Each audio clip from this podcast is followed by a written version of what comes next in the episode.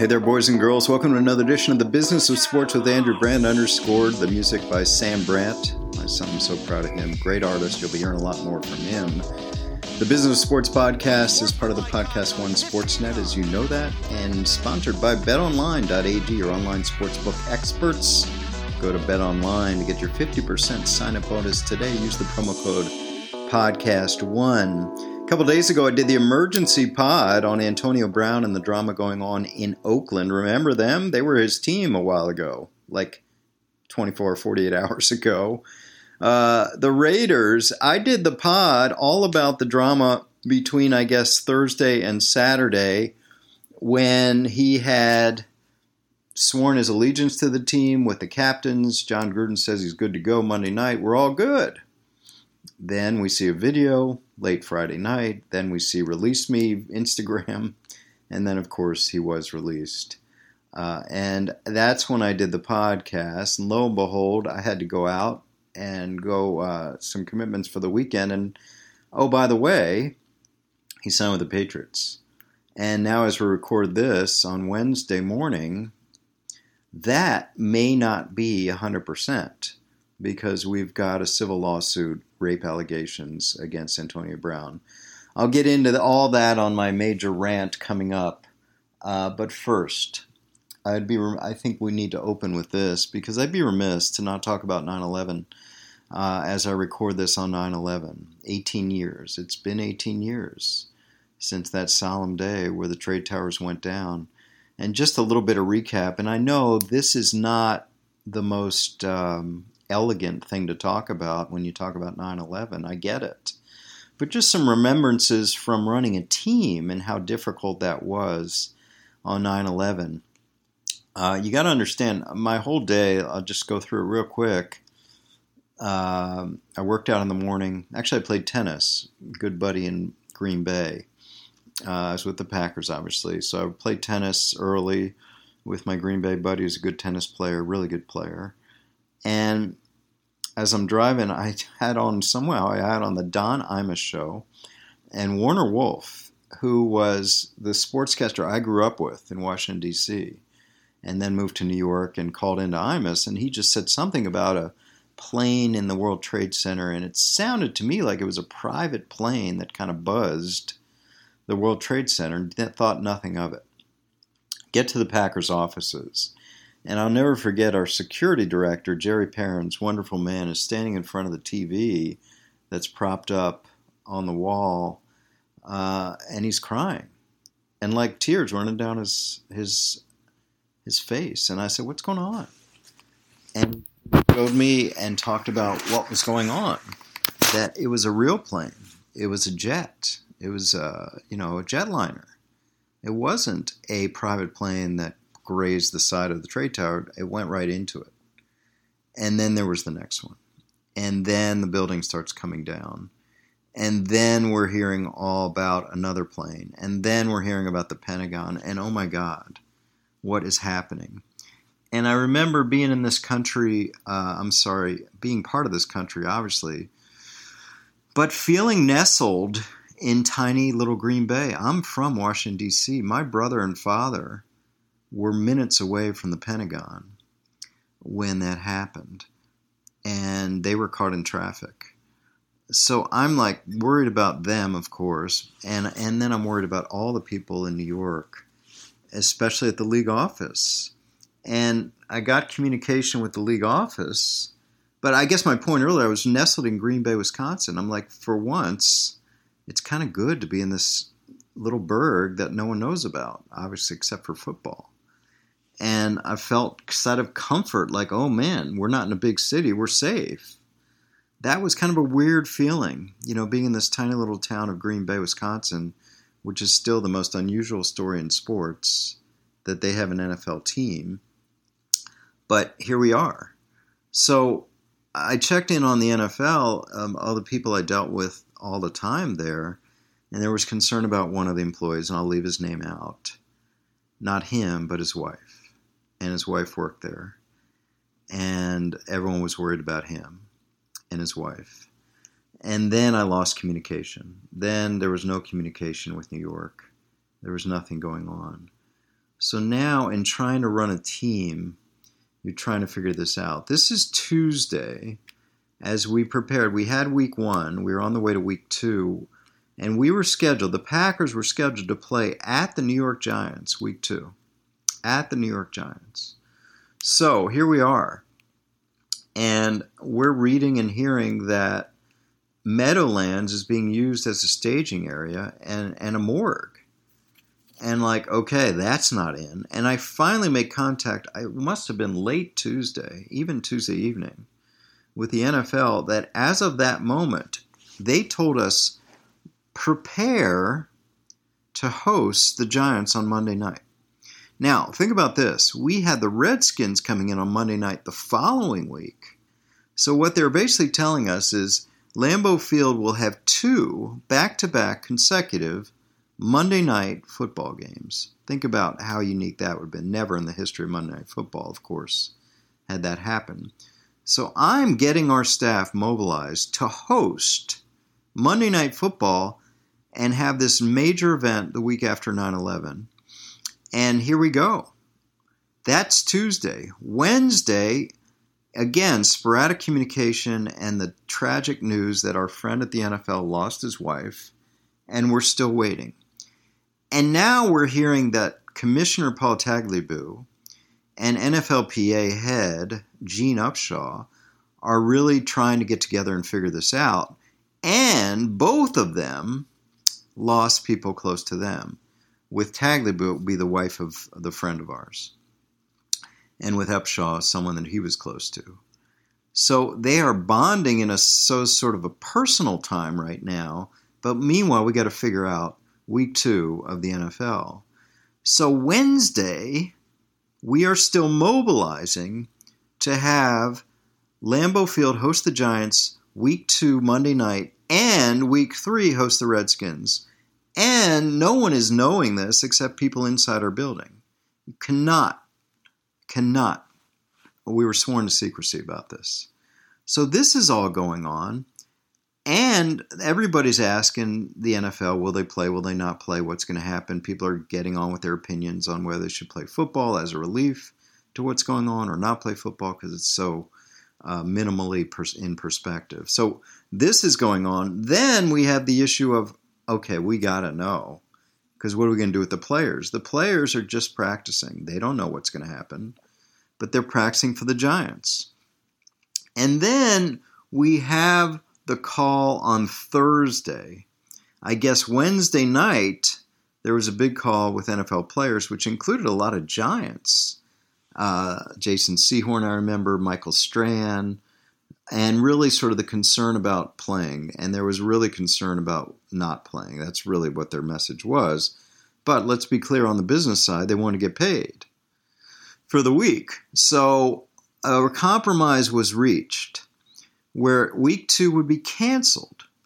And I would have to demobilize all the efforts we had going for Lambeau Field to host Monday Night Game. Now, listen, I'm talking to vendors, I'm talking to parking, concessions, and everyone is sworn to secrecy, which was great. And everyone did hold that secrecy. But then I got to call them all back saying, nope, game off. Weekend's gone.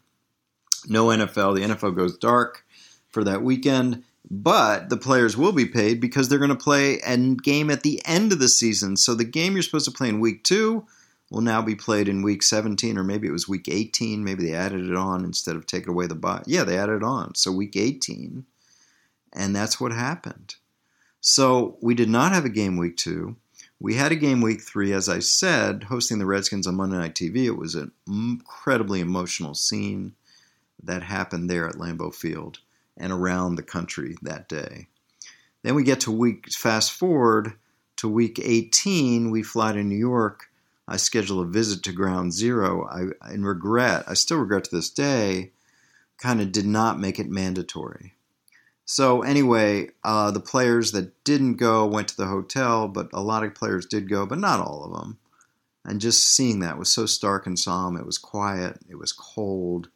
It was just a stark night. Seeing these 300 pounders, you know, staring at these pictures and notes left from the kids for their dads and, and moms, and it was just so sad. And seeing tears go down there. So Ground Zero was quite an event. Then we played the Giants the next day. I think we had clinched playoff position. They were they had to and that was the game that Brett Favre was sacked by Michael Strahan for Michael Strahan to set the single season sack record. And I will not comment further on that. okay. So that was my memory of 9 11. Uh, obviously, so many memories from what happened. We did lose a friend uh, that we knew from Boston who was on the Boston flight with her child. Um, just a terrible. And we remember it 18 years ago today, and I just shared my feelings, uh, but also the logistical, incredible issues that we had to deal with that week which no one really knows until right now. I guess everyone knows from my podcast that we were preparing week two uh, for the Giants game, which would have been an unprecedented two weeks in a row Monday Night Football from the same venue. But it didn't happen. Okay, let's get to the news of the week. Uh, it's obviously a Brandt's Rants podcast. Antonio Brown. Uh, he's been drama since uh, not only since January, but it's actually December. I think the last game of the Steelers season was in December. So we're now from 2018. This started with his drama, and it's lasted there. The amazing thing about this is Antonio Brown has not taken a snap in an NFL game uh, through all this drama, and we've now he's now on his third team. Uh, the question becomes, you know, everyone's asking, was there something to look into with the Patriots? And I kind of thought maybe there'd be a little bit shenanigans that all of a sudden he's out of the um, Raiders and right away with the Patriots. But then I saw Pete Carroll make a statement saying we were in it too. So he had competition. Drew had an auction, or Drew, just, you know, sort of listened and gave Antonio the teams, and that's where he ended up. Uh, so we'll see if there's any kind of inquiry into them signing so fast. The other part of it is um, Antonio Brown sabotaging himself. You know, I think there's something to that. You know, with the video, with the audio, and with obviously Instagram saying "release me," that is a cry to the Raiders to get him out of there and forfeit the 30 million. I think I guarantee what happened there, and I talked about this before, is that uh, you know the NFL tells you document, document, document. So what happened is in the documentation, Mike Mayock and the lawyers at the Raiders noted that he had mispracticed, that he'd been a pain in the neck uh, in legalese terms, and that his guarantees were voided. Due to his fines and suspension or whatever it was, through all the mess during the preseason and the and the training camp, they had voided his future guarantees, which are $29 million, which is obviously a generational wealth, massive amount of money. So when he loses that, he goes crazy again, and that's what starts his his way to get out of there. Uh, and that was more important to him to get out than to sort of make amends to get that money from the Raiders. So he gets out, you know, and this trail of destruction for Antonio Brown continues with the raid. I'm sorry, with the Steelers. And I was wrong. Throughout the offseason, I said they'd never cut him because they take a $21 billion cap hit. Of course, they did. And with the Raiders, I said, well, they'll never cut him because they gave up two draft picks and he was their star player and their star signing and all that. And of course, they did. They're left with two draft picks going to the Steelers for a player that's playing for the Patriots. We think now, as if the drama lasts, there was no news about Antonio Brown, I think, for about 24 hours, other than a funny meme on, on social media about those two adorable little toddlers running into each other where Tom Brady and Antonio Brown's faces were planted on those. I thought that was really cute. Twitter rewards us sometimes. But allegations of sexual assault and rape. It's a civil lawsuit from a former trainer of his who he knew in college, a gymnast. We'll see where that goes. Uh, Darren Heitner, a friend of mine, is representing Brown in these matters. He works along with Drew Rosenhaus. I've invited him on the podcast. He's not willing to talk right now. He's put out statements about vigorous defense, about a countersuit, about extortion, about protecting the rights of all athletes who are put in this position. Of course, we will see innocent till proven guilty on the legal side, and it's a civil case, not a criminal case, of course. But what about the NFL side? Uh, the Patriots made a statement, of course, disappointed, look into it, the basic statement, but did note the league's looking into it. Could the league put him on commissioner exempt? I don't know. I mean, listen, this is something kind of like Tyreek Hill. Uh, they were looking into that. They didn't put him on any list. Now that's the off season. The Chiefs told him to chill and stay away from camp, which is an interesting precedent. But again, that's the off season. And Hill, of course, came back no no discipline and a new contract, which we can talk about later. Okay, so by the time this podcast comes out, maybe the NFL will have acted. My sense is probably let this go. Uh, they've got a lot of inquiry to do. We know that. And it seems like the complaining uh, woman is going to be amenable to talking to the NFL, which is different than a lot of cases. So we'll see where that goes. Of course, Brown's going to have his side, she's going to have her side. His side is consensual sex, and we'll see where all this goes. It's really uh, the drama continues on Antonio Brown. It's now the Patriots.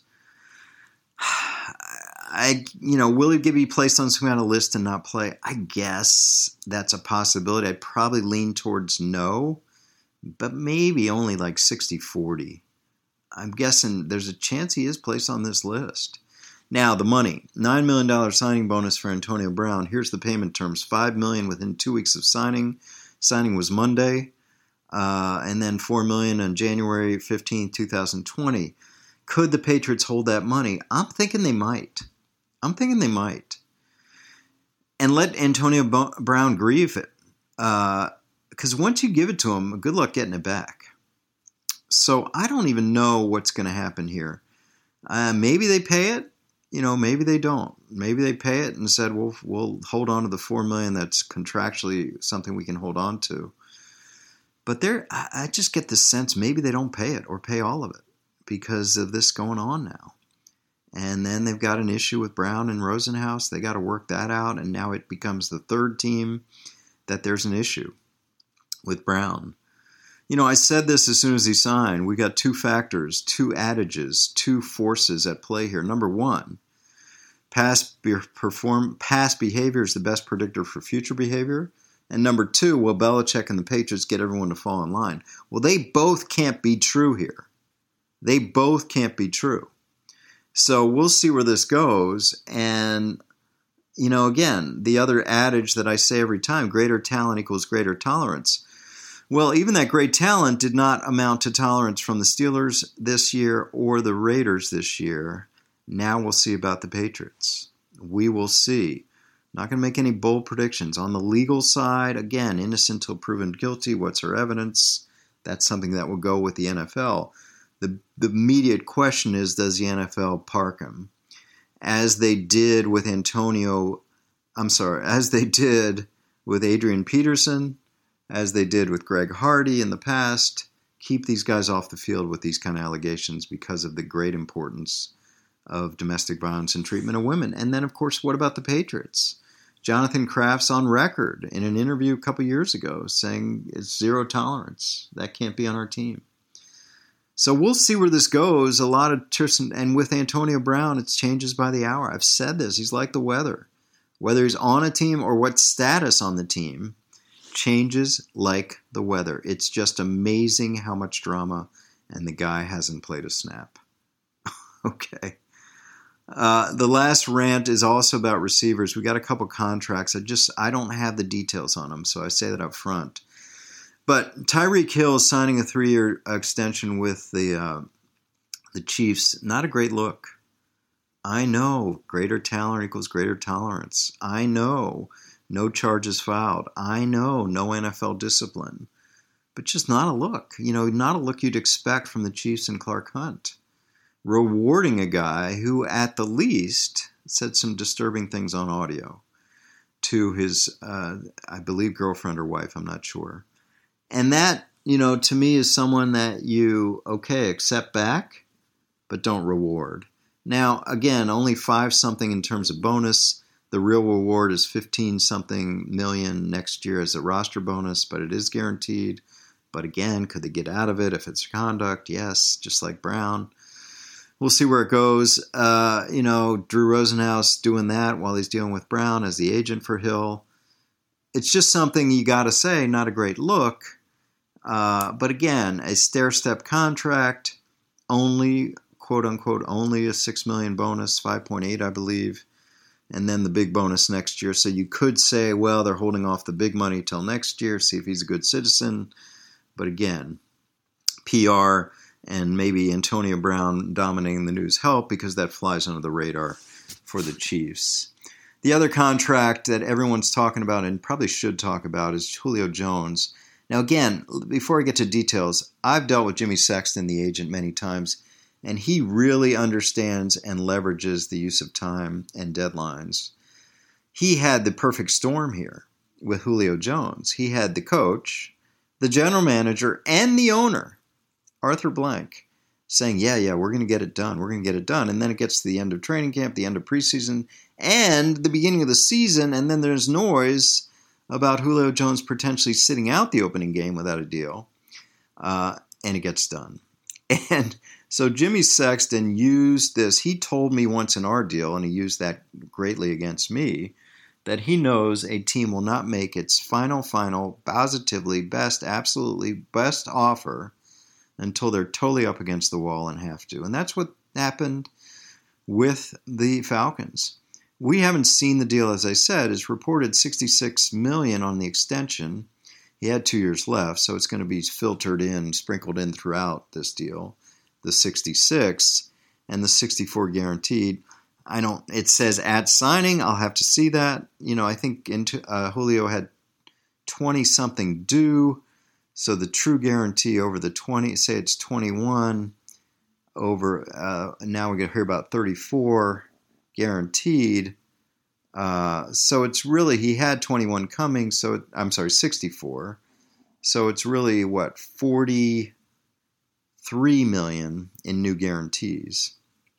Uh, so we'll see that deal. But congrats to Julio and Jimmy Sexton for leveraging the Falcons as much as they did, sort of right going down to the wire and getting that out of them because that's the way to use timing and leverage, especially getting those guys on record talking about it.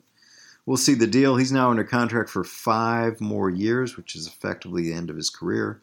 Uh, Antonio Brown, one more year with an option that they're not going to exercise just for cap purposes. Nine million is a good bonus. We I talked about the payout. So these receivers getting deals. And my last point is this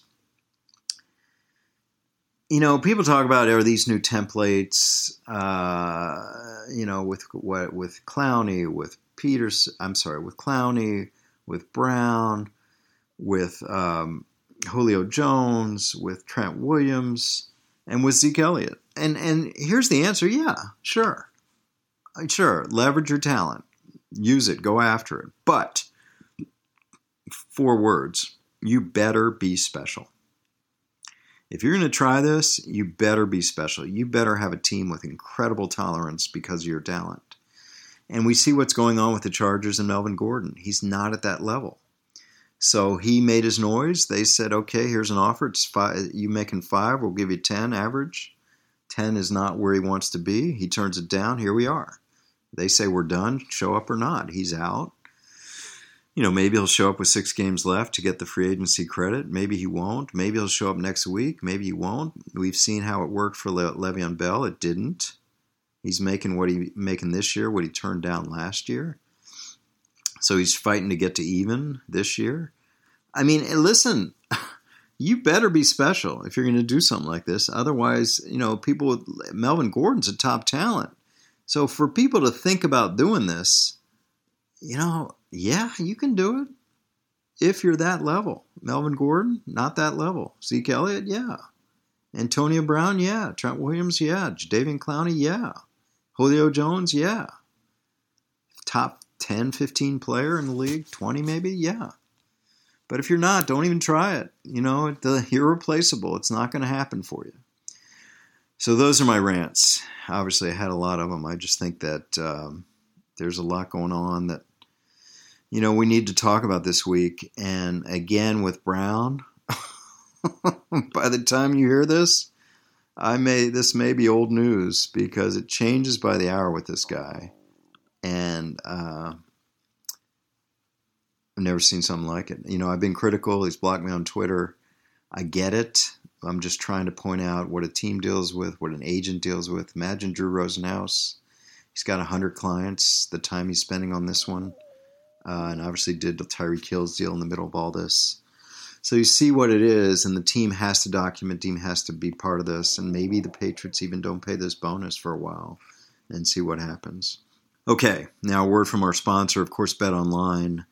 We got so much happening right now. This is it's all in right now for football. You got college football, it's heating up with big games on the schedule. You got NFL. You got to get in on the action through betonline.ag. Again, college football has my, my alma mater Stanford about, uh, against UCF this weekend. What a great game that is. Clemson, Syracuse, of course, in the NFL. Another one of my teams, Green Bay, Minnesota. What a game. Of course, the Rams, Saints, Philly, Atlanta, KC, Oakland, Seattle, Pittsburgh. A lot of games. Get in on all the action. Visit betonline.ag. Don't forget that promo code podcast1 for your 50% sign up bonus. BetOnline.ag, your online sportsbook experts. That'll do it for this Brandt's Rants edition of the Business of Sports. Thanks for following me on Twitter, as always, at Andrew Brandt. And thanks for rankings and comments uh, on Apple Podcasts, wherever you hear your podcasts. Really appreciate those. Thanks to my producer extraordinaire, Brian Neal, and our musician underscoring the opening and close. That is, of course, the wonderful Sam Brandt. And I'll be back next week with another edition of the Business of Sports with Andrew Brandt.